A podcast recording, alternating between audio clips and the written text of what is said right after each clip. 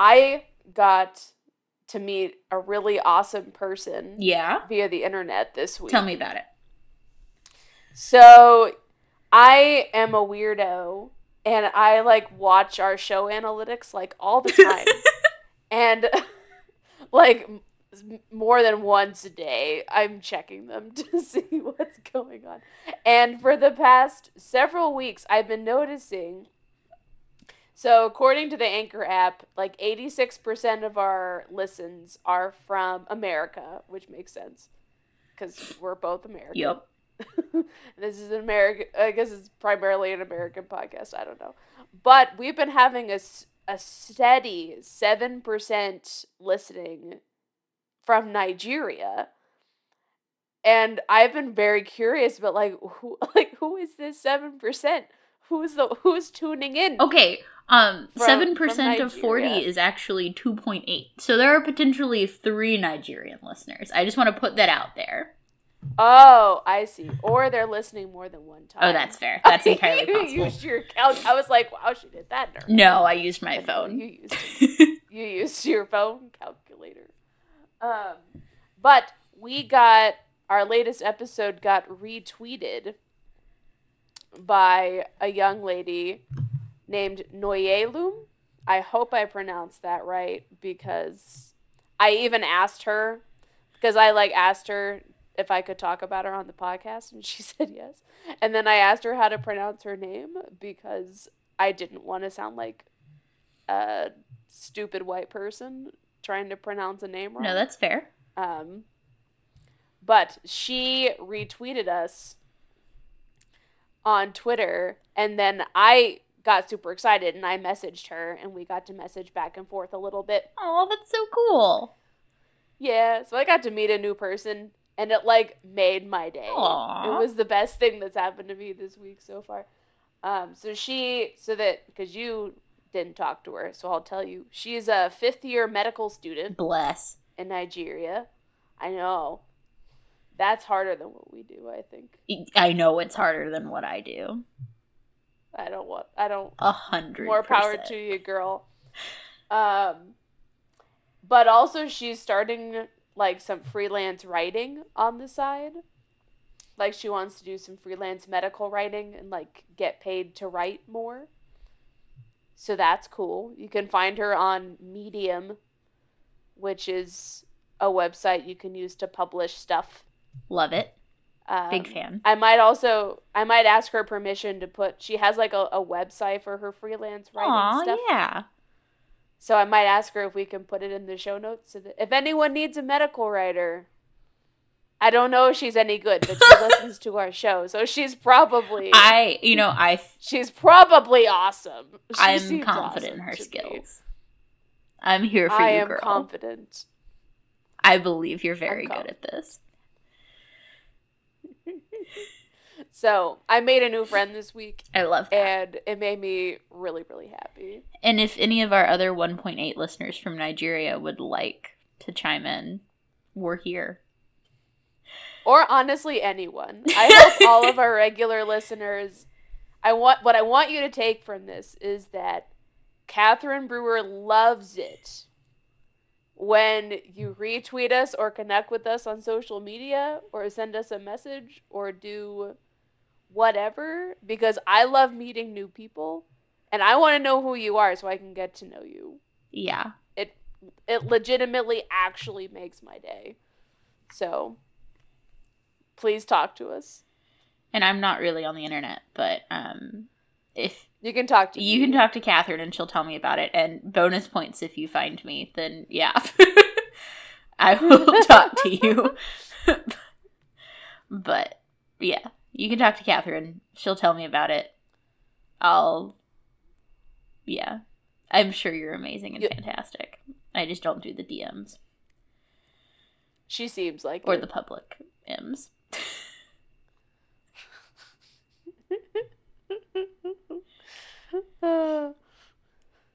Anyway, but she seems awesome and I'm very excited. Me too. She's super cool. Also, I know that med school is harder than what we do and I'm very impressed and very proud and a little afraid. So you go, kid. She's doing it. Yeah, you go. Yep. Speaking of going, welcome to the Feminine Genius Podcast. I'm Catherine Brewer. I'm Mary Grace Smith. We're two Catholic women in science talking about faith, science, and how they meet in real life. Yes, we are. Do you know what we're talking about today, Catherine? I do, because you told me. Okay, but you were supposed to say right no. I have this whole thing. Oh, I'm sorry. I'll start again. Ask me again. Ask me again. Catherine, do you know what's happening this week? I do not, Mary Grace. What's going on this week? It is the first show of the Great British Bake Off season this year, and I am very excited. I can't wait. I love that show. I do too. It's the best. It is 100% my favorite. Did you know that in Britain people do like fantasy football leagues, but for the Great British Bake Off? I don't, because it's not. You don't know who they are yet. I know, but that's why it's so fun and like completely chaotic, because you just have to like look at their pictures and guess. You're like, ah, she seems like a very put-together woman. I bet that she will do very well. Yeah, exactly. I know this because we, instead of doing science in lab, no, we were doing science. It was just during an incubation. We found this out. And so my lab now has a Great British Bake Off Fantasy League, and I'm super excited. So who did you pick to win? Now I'm going to look it up. I'm not telling. Also, I haven't finished it yet. So you don't know. Yeah, I don't know. I have through tomorrow to do it, so I'm not yet finished. I'm looking at pictures. I'm debating. Collection 10. Well, I have to look it up now, because now I have to figure out. Yeah, man, you have to pick best baker and who goes home every week, and then the final three, and then who wins out of that. So. Oh, this isn't right. I'm on Wikipedia, but it says Series 10 was in August of 2019, and I'm like, well, that's not right. Yeah, no, we're on Series 13, I think. Oh, that's right, because America doesn't have all of them. Nope. Or something. They cruelly keep us from them. Because of the BBC rules and such. Yes. Okay. Oh, there's someone with pink hair. Oh, boy. Yes, there is. I have her going about halfway. That was what I was thinking. I'm like, I think she's going to have enough creativity to get her through the first half. Yeah. But I don't think she's going to make it all the way. Yeah. I have her going about halfway. She seems delightful, but I feel it's going to be a creative heavy. She's going to do great in like the signatures and not so great in the technicals, so she's going to go home halfway. That's what I got. That seems accurate. Wow, a lot of young ones in this crew. I know. It's a lot of young people. Love to see it.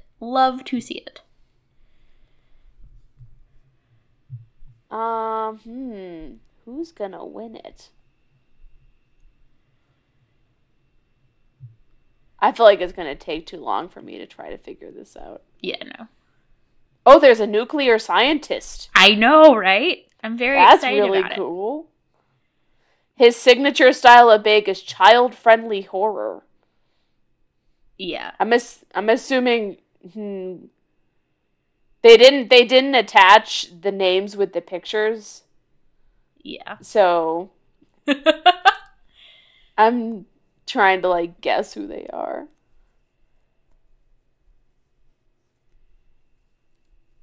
Oh, Sandro is a nanny. I want that nanny. No, a nanny. Wow. Oh, there's a car.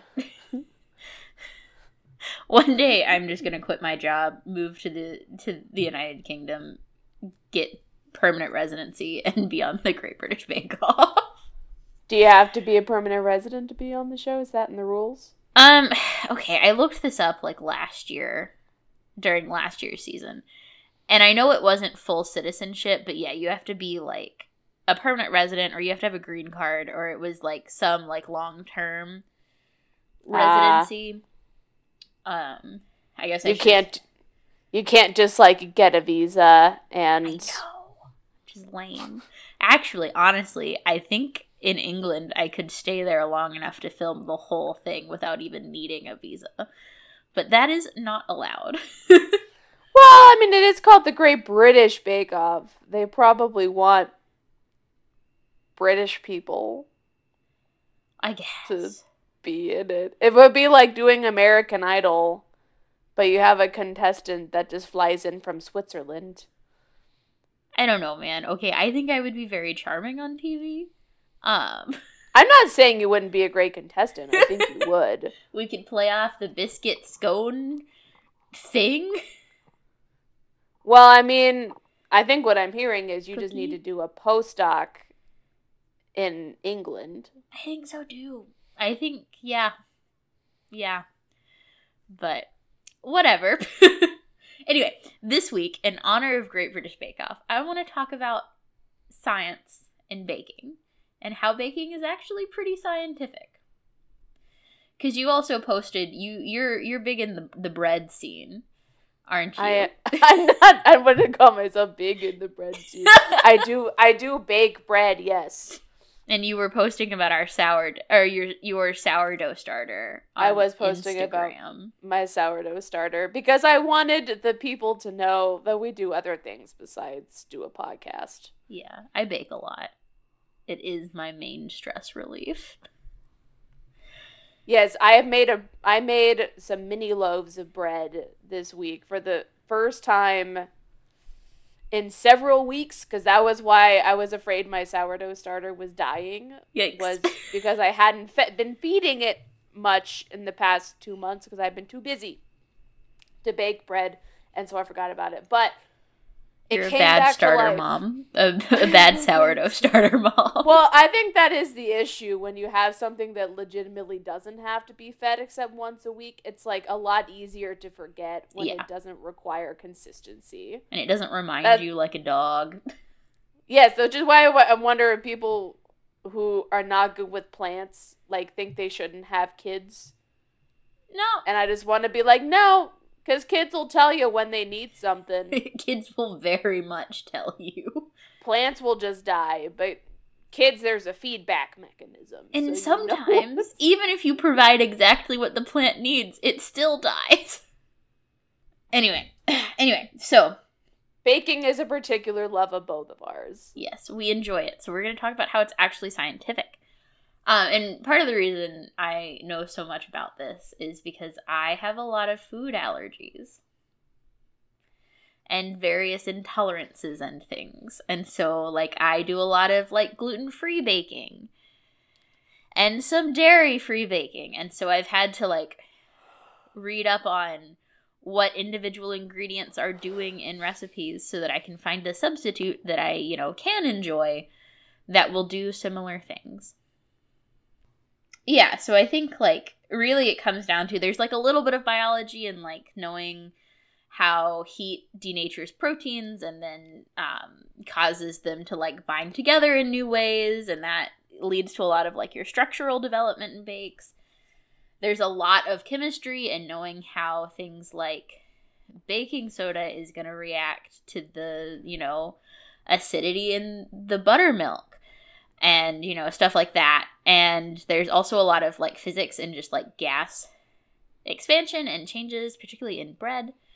But to a lesser extent in cake as well. And I just think that's really cool. All right. Lay it on me. Because I am probably not woefully unprepared. But I am decently unprepared. I did not tell Catherine this was happening because I didn't decide this was happening until this afternoon.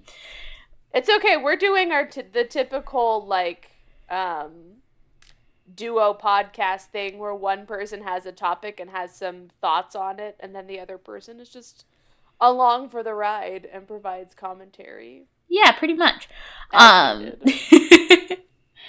But I had a scientific thing picked out that was going to be, like, heady and informative and, like, people were going to learn things. And this afternoon I was like, you know, I'm really tired and my brain is like sad. So we're going to talk about baking instead. So here we are. You get a little bit of everything on this podcast, guys. Yeah. I mean, come for the science, stay for the treats.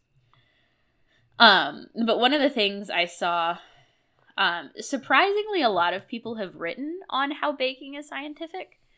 And a lot of people have done, like, specifically, like, science lessons for kids about baked goods and, like, trying to... You keep talking. I just remembered something. Okay. Oh, boy. And, like, trying to give, like, children, like, a firmer context, which I think is really cool.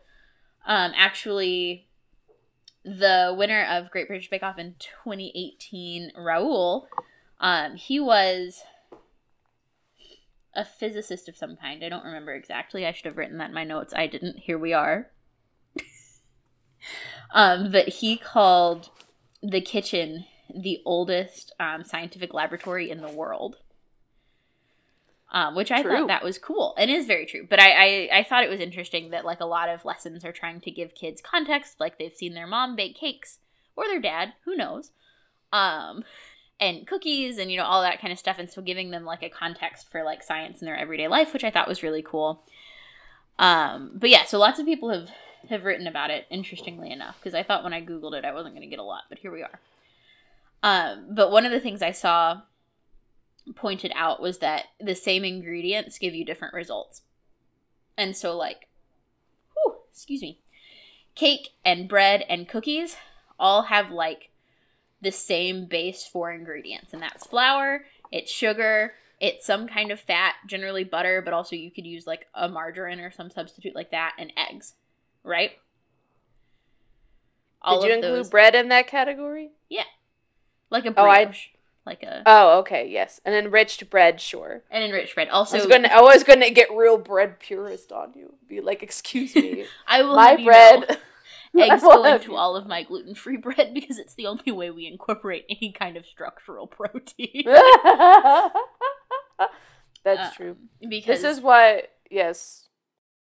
Normal bread has gluten in it, which is this really nice, like, long sort of, like, tendrily polymer. Protein. It is a polymer. But the fun thing about gluten is the more you knead the bread, the longer the polymer gets, so the gluten gets all, like, stuck together in these nice long chains. And so that's what gives you all of that support to get the really nice, like, rye structure with all the bubbles in it. So that when the yeast starts eating all the sugar and it produces gas, rather than the gas just, like, leaking out like it does sometimes in my sad gluten-free bread, the gluten sort of makes this, like, web of polymerous fiber.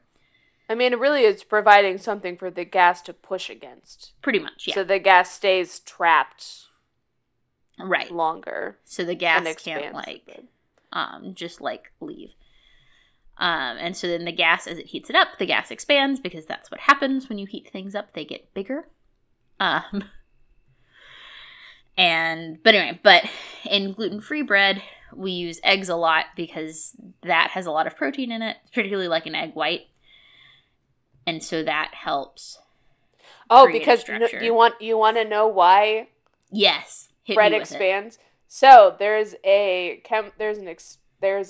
equation in chemistry called PV equals NRT. Yes. And this is meant to describe the behavior of a gas under ideal conditions, which an oven may or may not be ideal conditions, but it's close enough.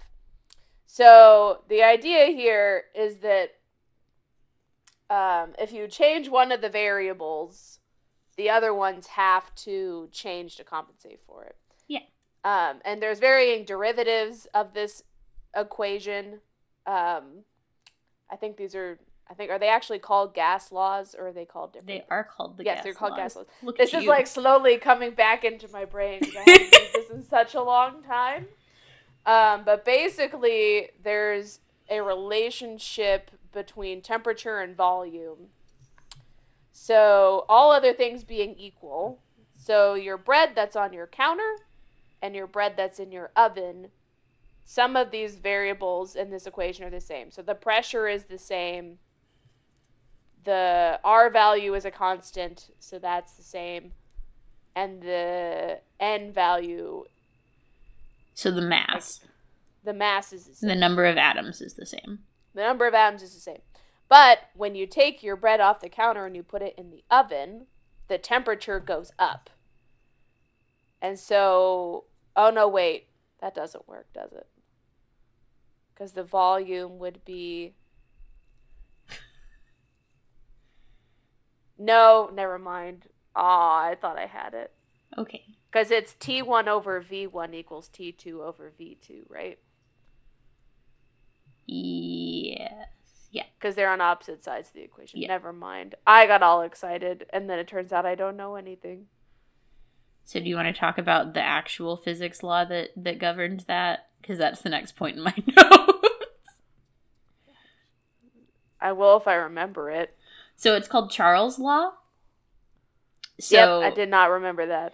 The volume of a gas. Again, we're assuming it's ideal, which we do a lot in science. We just assume it's going to behave exactly the way we want it to. And adjust as necessary. Where the volume of a gas at constant pressure, so assuming you don't, like, climb up a mountain to bake your bread after you, like, prepare it at sea level, increases in direct proportion to absolute temperature. So the volume of your gas is going to increase when it goes into your hot oven.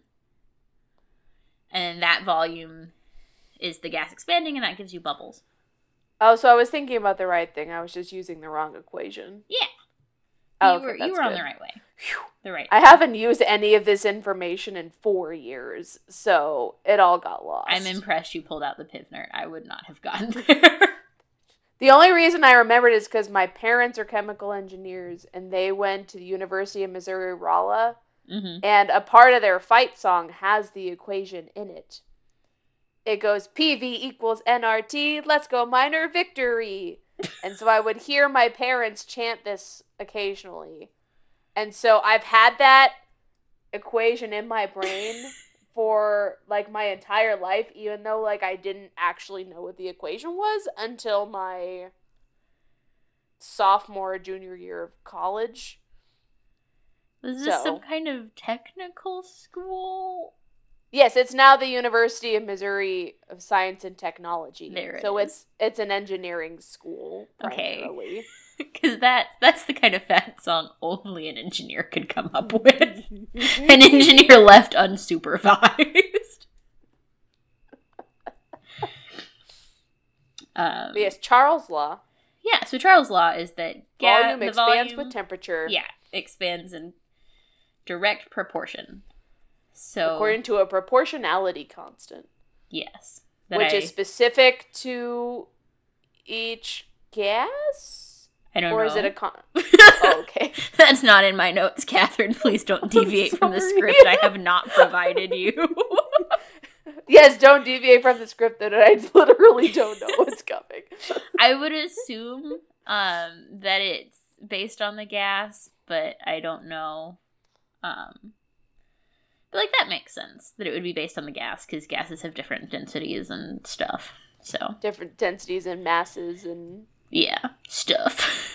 Yeah, science although stuff. Depending on the units of the constant value, their difference in mass might not matter that much. Fair enough. Anyway. So, Charles' Law, it's pretty cool. But basically, yeah, that gives us sort of that aeration and the nice fluffiness that we like to see from our breads. But also it's important in cakes. Even though cakes have a completely different leavening schema, because modern cakes, there is this, if you watch Bake Off, you know... When they used to use yeast. They used to use yeast in their cakes. They do that. They make them do that on History Week. And they're like, this is stupid. We have baking powder. Exactly. To get rid of this problem.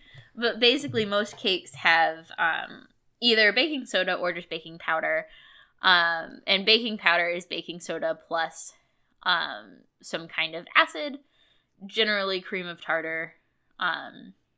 So fun fact, if you're out of baking powder, you can make it.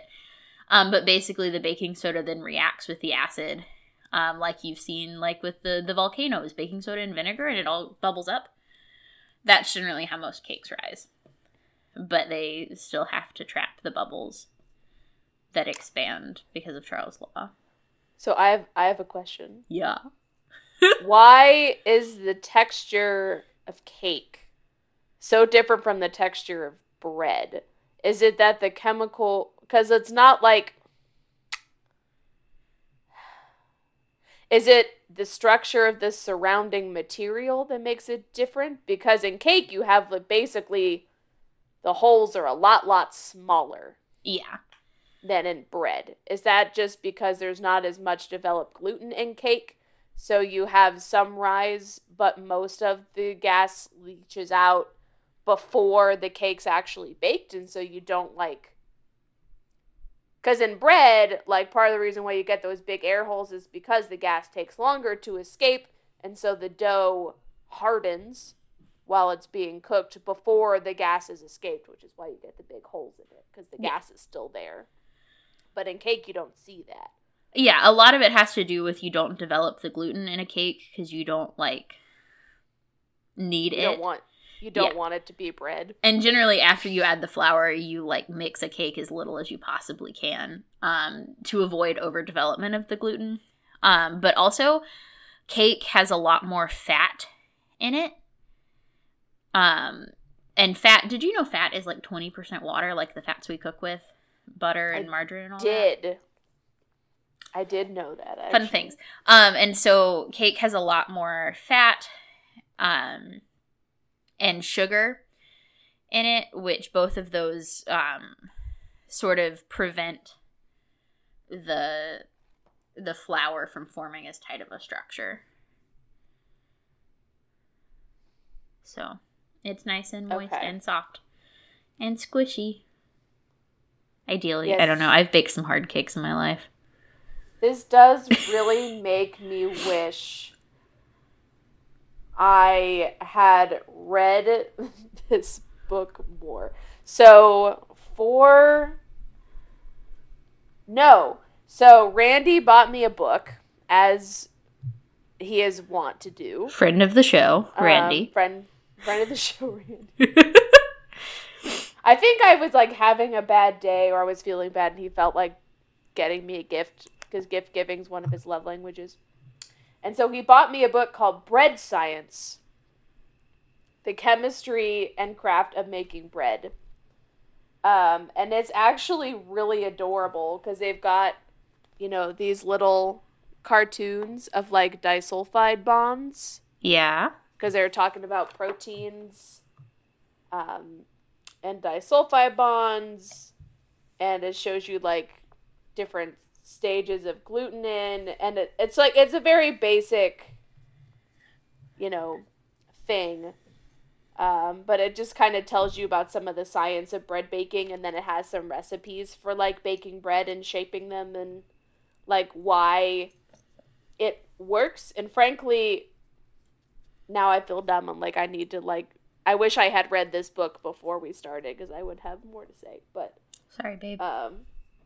Maybe if y'all are just looking for a resource on the science of bread, read this book.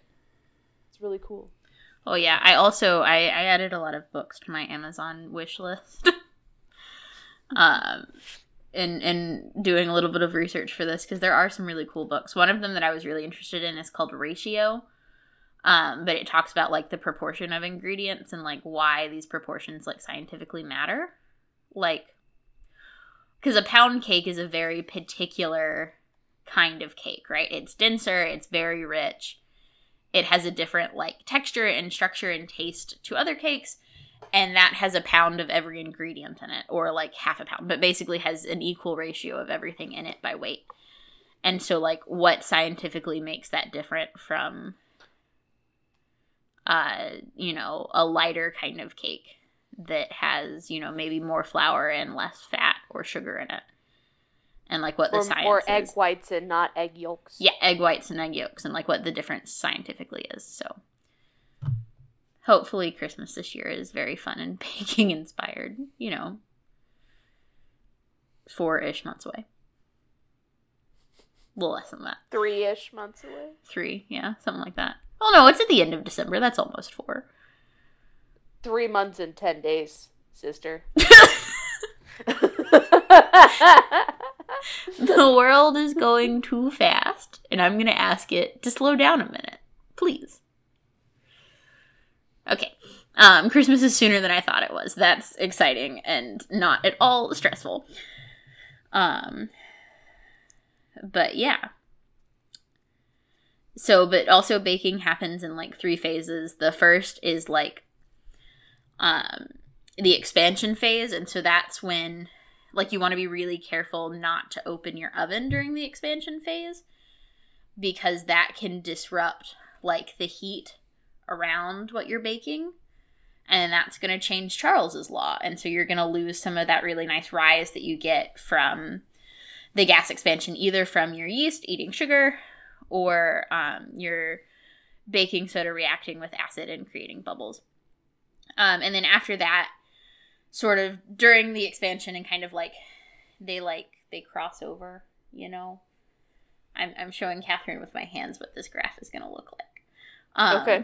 But as the expansion phase goes down, you have the setting phase, and that's when the protein in your bake starts to sort of form your your hard structure and trap the gas.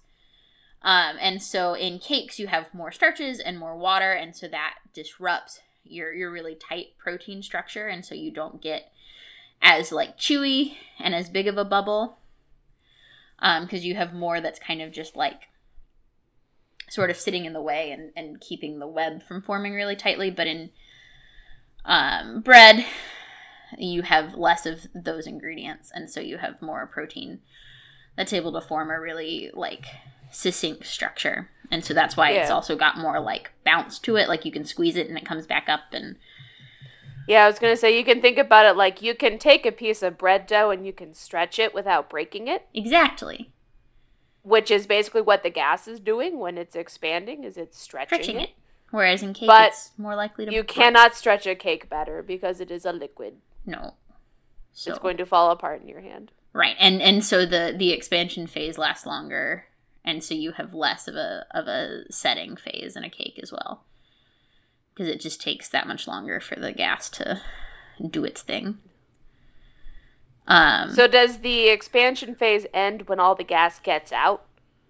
So it like never like really ends. I think it mostly ends when the gas has gotten as big as it's going to get. If that makes sense. Okay. So if it has reached whatever volume... is merited by the temperature. Okay. And also, I at least bake most of my bread at a higher temperature than my cakes, and so that also helps with the gas expansion. Yes, me too, because you've got way too much sugar in that cake. If you bake a cake at 450, you're gonna burn it before the inside is done. Yeah, you are gonna burn it, and that's why the final stage is called coloring. And so that's when everything... is like set, and you've got the size and the shape it's going to be, but then the sugars on the top react to the heat and they form these really pretty nice crystals. This is called the Maillard reaction. Yes, that's Randy's favorite reaction. There we go. Because you can use the same thing if you're talking about like coloring, like browning meat. Exactly. And stuff, yeah. It's basically starches. In this case, generally like sugars and so smaller starches, but it can be any starch if you let it happen long enough. And it caramelizes. But yeah, so the Maillard reaction happens at the very end, and you don't want to let that go too long because it's really important for the flavor of what you're baking, but sometimes that flavor is burnt. Not that that's ever happened to me. Sometimes the flavor is black. And that's sad. It's charred. Just sad. You can eat charred bacon. I guess you can eat charred cake if you're really desperate, but no. No. I did have to take a knife. There a couple of my rolls that I baked that I put on Instagram. Were a little burned on the bottom. And so I had to take a knife and kind of scrape them to try to get some of the black off of it. That's a thing you can do with bread. That's the thing you can do with bread. Also, the things you don't put on Instagram is that you burn the bottom of the bread. Shh, they only need to see the tops. They're only interested in the tops. Yeah, I got really into, like, the no-knead bread that you bake in the Dutch oven, like, mm-hmm. in quarantine. But at the time, I didn't have, like, a proper Dutch oven, and so I was just using Corningware, because it has a lid. How did it go? Honestly, not bad. But one time I did, there is a nice little burn mark on the bottom of one. And I don't know exactly how I did that. Because, like, the bread was fine. But, I mean, also, if you want no-knead dough, no-knead bread, literally make any bread with sourdough starter. Because, pretty much. Well, except enriched dough. Yeah. Because, so with normal, so I guess if I want to get... Go for it, babe. Nerdy about bread for a second, because I love bread. So your basic, your most basic bread has four ingredients. You have yeast in some form, flour, water, and salt. Do not forget the salt. Can't forget the salt. If you don't have salt, you don't have flavor. This is why Jesus makes such a big deal about if salt loses its flavor, with what shall it be seasoned? You have to add salt. Yeah. Even if it's a cake, you have to add salt. Anyway. And so a normal sourdough baking, you have what's called a sourdough starter, which is basically a yeast colony that is swimming in a soup of flour and water and is hanging out and living in there. Also, I got to explain to somebody this week that yeast are what's called a eukaryote and are not a bacteria. No. They are different things. Eukaryotes are considered a higher organism than bacteria because they have cellular structures inside their cells that kind of compartmentalize the various cellular functions, whereas in bacteria... all the cellular functions are just kind of swimming around in the same soup and not distinct from each other. But I digress. So in a sourdough starter, you have your yeast, which is not bacteria. You do not cook your bread with bacteria. If your sourdough starter has bacteria, it looks funky and smells off, and you should not use it. Don't use it. It turns pink. Ooh, I've never had that happen yet. But so... using your sourdough starter, that's got all your yeast that's going to raise your dough. And so with normal sourdough bread, you can just mix all the ingredients together. And basically, if you leave it long enough, the gluten will develop and polymerize on its own. And so you don't actually have to knead or develop the gluten. You just have to kind of leave everything alone. And what'll happen is slowly over time, the yeast that are inside your bread will multiply and eat up all the yummy stuff that's in your bread. And they'll slowly start to, like, pre-expand your dough by dividing and producing carbon dioxide. And so then you don't have to knead your dough. You can just kind of shape it into the shape you want, and bake it, and you're done. Woo-hoo. But if you're using an enriched dough, like we were just talking about with cake, you don't just have those four ingredients of yeast, flour, water, salt. An enriched dough means that you're adding extra ingredients. So you're adding oil or butter. You're adding eggs. You're adding milk. Sugar. Sugar. You'll definitely want to add sugar because the yeast need a little bit of help. Yeah. To grow in this phase. But when you're using an enriched dough, like we were talking about before, because you have all of these extra ingredients that are going to make it harder for your gluten to develop and for your yeast to expand your bread. In order to develop gluten in your bread, you're going to want to knead your dough before you let the yeast just develop and rise on their own. This is why, and if you ever do a brioche or an enriched bread, I always use a stand mixer because I am lazy. And kneading is a lot of effort, and the dough hook on my stand mixer does perfectly fine without me. Yeah, I can walk away for a minute. No, a lot of like, oh, sorry. Oh, no, I was done. Yeah. I was just going to say, like, a lot of, like, dessert breads, especially, like, around the holidays are enriched breads. Like, Thomas is German. Rolls. Cinnamon rolls are enriched bread. Love a cinnamon roll. But, like, Thomas is German, and so we make Stollen, which is, like, a German Christmas bread. And it is very enriched. It also has marzipan in the middle. Big fan. Still, I have bought some good gluten-free Stollen. I'm still working on my... I'm on a Stollen journey. I'm gonna get there. They also have a Hungarian Easter bread they make, and we're on a big journey with that. Is that the one where they put the little egg? No. You can put an egg in it. I don't, because I'm still trying to, like, get it down. But you're, like, supposed to braid it in, like, a crown shape, and it's really pretty. And, like, Thomas's grandmother makes it, and it's glorious every year for Easter. And mine this past year was edible, which is an improvement. But also, a fun fact with bread, I have yet to succeed in getting a gluten-free sourdough starter to, like, happen for me. I've got to tell you, babe, I'm not sure that it's possible. Okay, but the internet says it is. Okay. But literally your colony can't. How do you know if your yeast is, like, in log phase? You get bubbles a little bit. I don't know. So I just should I explain log phase, or should we move on? We're moving on. Okay. But a thing that I do instead is I'll make bread. And I'll put in, like, a little less yeast than the recipe calls for.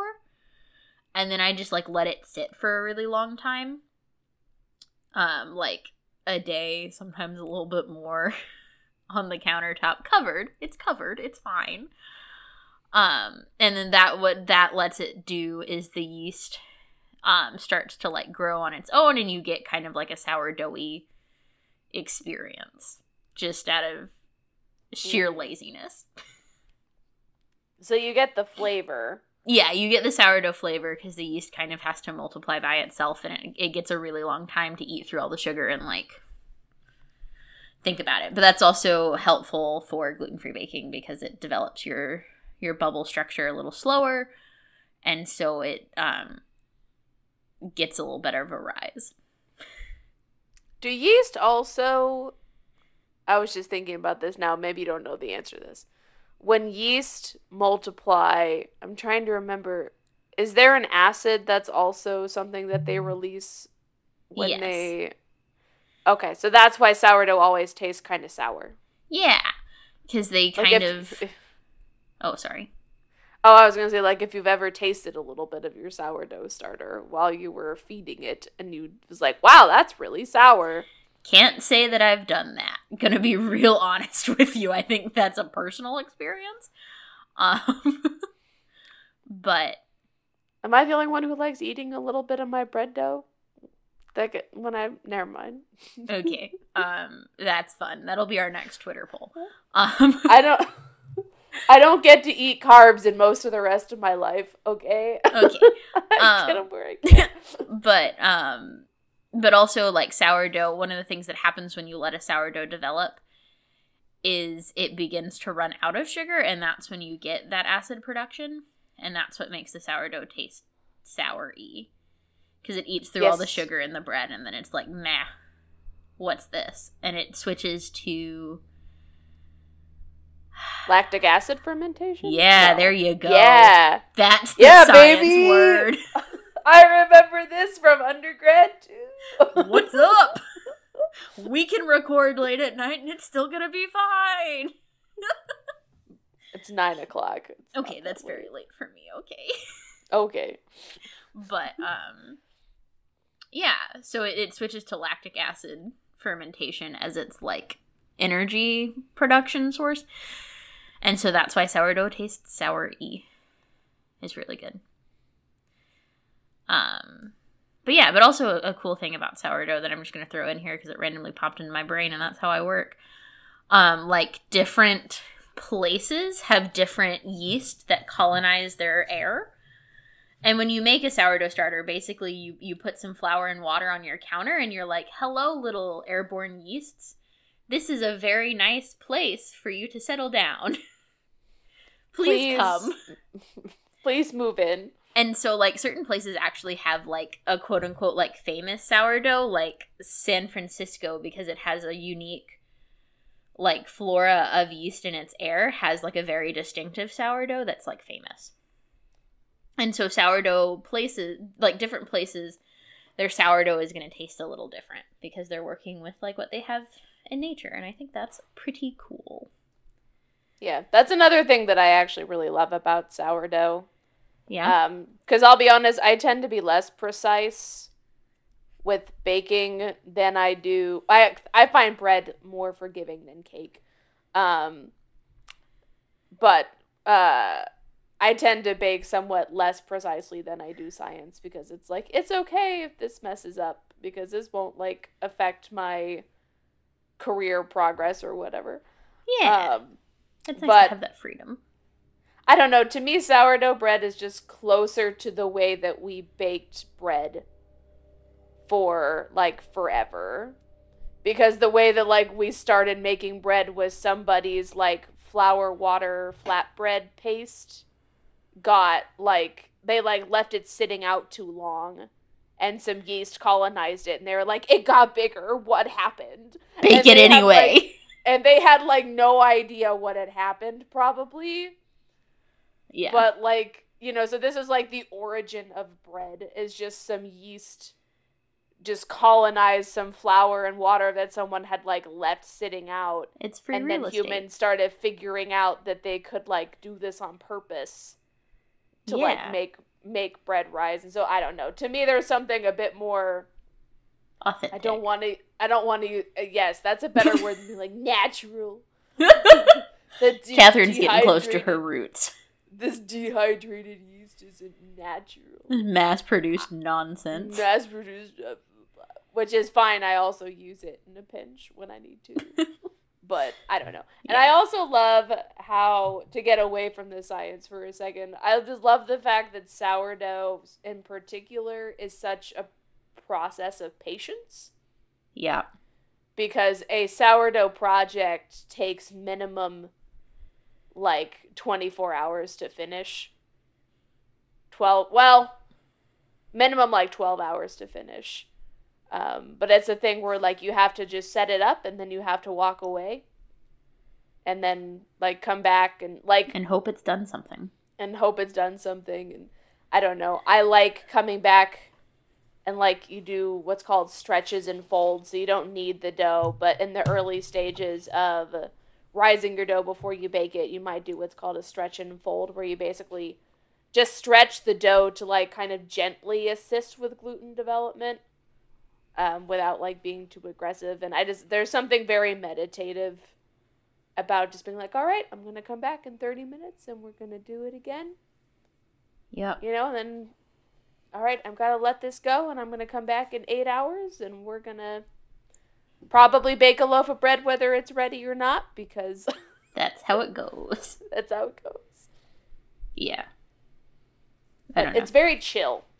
It is very chill. Sourdough bread baking is very chill, which I appreciate a lot. You're not candying fruit peel. No, that sounds awful. Why would I do that? Because it's in Stollen. And I refuse to buy it from the store because pride. Well, just remember you did it to yourself. I did do it to myself. And it was fun to learn. And the first year it was the only part of the Stollen that worked out okay, so... just put the fruit peel in a bowl and say, like, all right. No, I threw it in a cake. It was fine. But yeah, I cannot stress this enough. I have a lot of baking disasters. But we learn and we grow, and I keep spreadsheets because I am a scientist. And someday you're going to write a cookbook. Honestly, like, I do think about it sometimes. Like, the Addison's Disease Baking Cookbook by Mary Grace Smith. Here's how to bake and enjoy your life even when your intestines hate you. But yeah, no. But I also like it because it's kind of like what you said earlier, like it's not PhD work, and so like if it messes up, I don't have to tell anybody. I can just put it in the trash and we'll try again next week. Yeah. And like there's a lot of freedom in that I really enjoy, but it is also like I like it because it's like a creative way to get to do what I enjoy about science, which is try new things and mess around with stuff and see what happens when I combine things. Significantly less likelihood of explosion, which I love.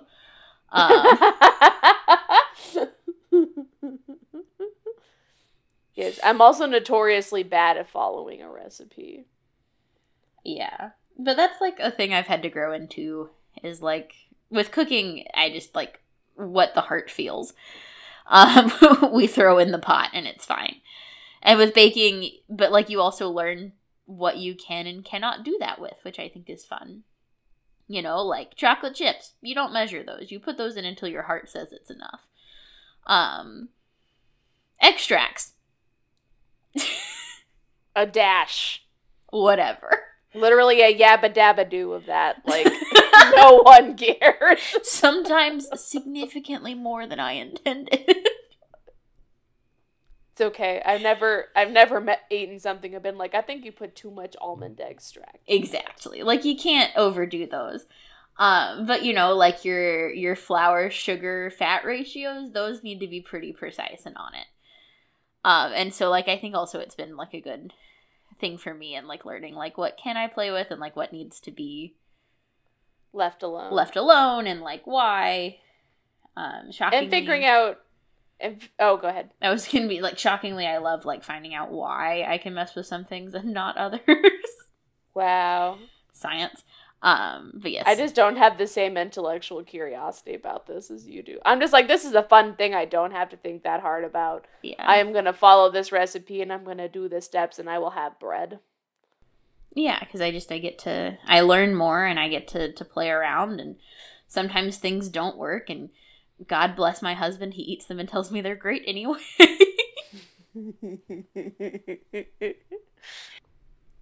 What else do you have on your script? Oh. Or did we cover most of it? We covered most of it. I had a little thing about cookies and how cookies have like significantly I had a thing about pastry, but that's like a whole thing. But cookies have like significantly less fat, and so that's why they get like really snappy, because they have significantly more flour and sugar, but they have less fat and other moisture containing ingredients, and so you don't get that same like fluffy rise happening because you get so tight a structure because there's nothing to disrupt it. I feel like, well, this would be a side tangent. It seems like we just have to have another one of these. I think so. So we can talk about cookies and pastries, but yeah, one thing we can discuss is the difference between the American and the British cookie. Oh, that's very true. Because the things that they call biscuits, yes, because I'm like, as you were saying, like, well, cookies snap, and I'm like, what kind of chocolate chip cookie are you eating that snaps? Okay, I like the ones that are like barely being held together because they're like 50% sugar. Oh yeah, that's a whole thing. Do you like a large chunk of fat? Chewy cookies? That's a whole thing. It depends entirely on the cookie context. That's fair. I don't know. I have my grandmother got this recipe from someone, and I don't know who, but I've always known them as my grandmother's ginger snap recipe, and she always got them to snap really nicely, and I have done everything I possibly can think of, and I can't get them to snap. They're always very chewy, and I think they're delightful, but like... But Paul Hollywood would be... He would be appalled. Displeased. He would be appalled. How dare you call this a biscuit? I'm sorry. But yeah, so, and that's weird because I'm working, and I work from the same recipe my mother can get them to snap. Hers are always snappy. We have the same recipe. But are you making gluten-free modifications? Even not gluten-free. They were always chewy. Oh. This is my white whale. Well, I'm happy to help you consume your white whale at Christmas this year. I love that. Yeah, it starts like pre-Thanksgiving, like right before Thanksgiving, because we would eat them at Thanksgiving, and then I just like bake them like constantly through the month of December. Excellent. When I was waiting to hear if I had an interview for grad school, I made like 200 cookies in a 24-hour period. It was not healthy. It was fine. Called this coping. Doing the best we can. But anyway, I digress. But yeah, no, we'll need to do it because like pastry is like a whole thing, and like the layering of the fat, and it's a whole thing. There will be a part two. There will be a part two. Stay tuned. TBD. But yeah. Are you about ready to wrap up? I'm ready to wrap up if you are. Baking Queen Mary Grace? I sure give it my best shot. Yes. Well, it sounds like I will do a special baking project this weekend just to put on our Instagram page. Love it. Yes. And with that, we hope that you found this conversation enjoyable and that we'll see you next time. Please leave us a review and rate us on your podcast platform of choice, wherever rating and reviewing are available. I know that on Apple Podcasts and Spotify they are, but they may also be there somewhere else. You can connect with us on our Instagram and Twitter pages. I will have the handles for those in the show notes. And please, more than anything, tell your friends, retweet, share, send a text. Just look at the person sitting. Let us know if you like baking. Look at the person sitting across from you and being like, hey, have you heard of this show? Because I know that you're listening to this like on the bus and there's someone else nearby that you can tell. Yeah, no. Tell people. Message Catherine on Twitter. Send me a carrier pigeon. Please message me on Twitter. You'll literally make my day. But yeah, with that, we'll see you next time. Bye, guys. Remember, JP2 called you a genius. Oh, yeah. He did. See ya.